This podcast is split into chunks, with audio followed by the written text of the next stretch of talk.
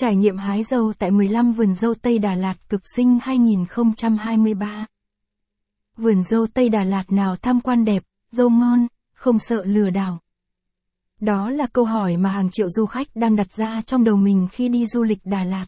Chính vì thế mà hôm nay chúng tôi viết bài viết này, nhằm giúp du khách giải quyết được những khúc mắc của bản thân khi có ý định tham quan vườn dâu Đà Lạt. Vườn dâu Đà Lạt. Như các bạn đã biết rằng dâu Tây Đà Lạt chính là một trong những món đặc sản Đà Lạt đã làm nên tên tuổi của thành phố Đà Lạt.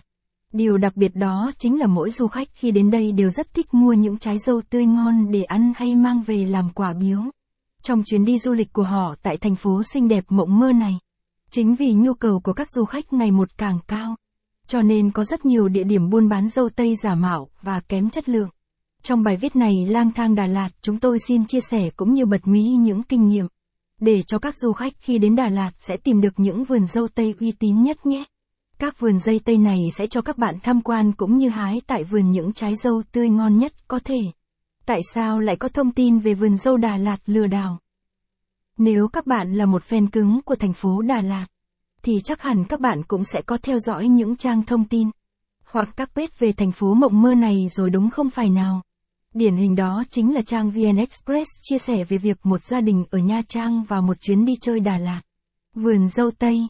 Chuyện bắt đầu là, khi gia đình đang đi chơi tham quan du lịch, ở các địa danh nổi tiếng ở thành phố Đà Lạt, thì lúc này gia đình chị có được một người đến mời đến tham quan vườn dâu của mình.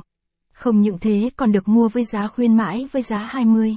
Không không không đờ, cây gì dâu tây tươi. Đọc thêm. Đà Lạt có gì chơi? Mách bạn những điểm hot hit nhất.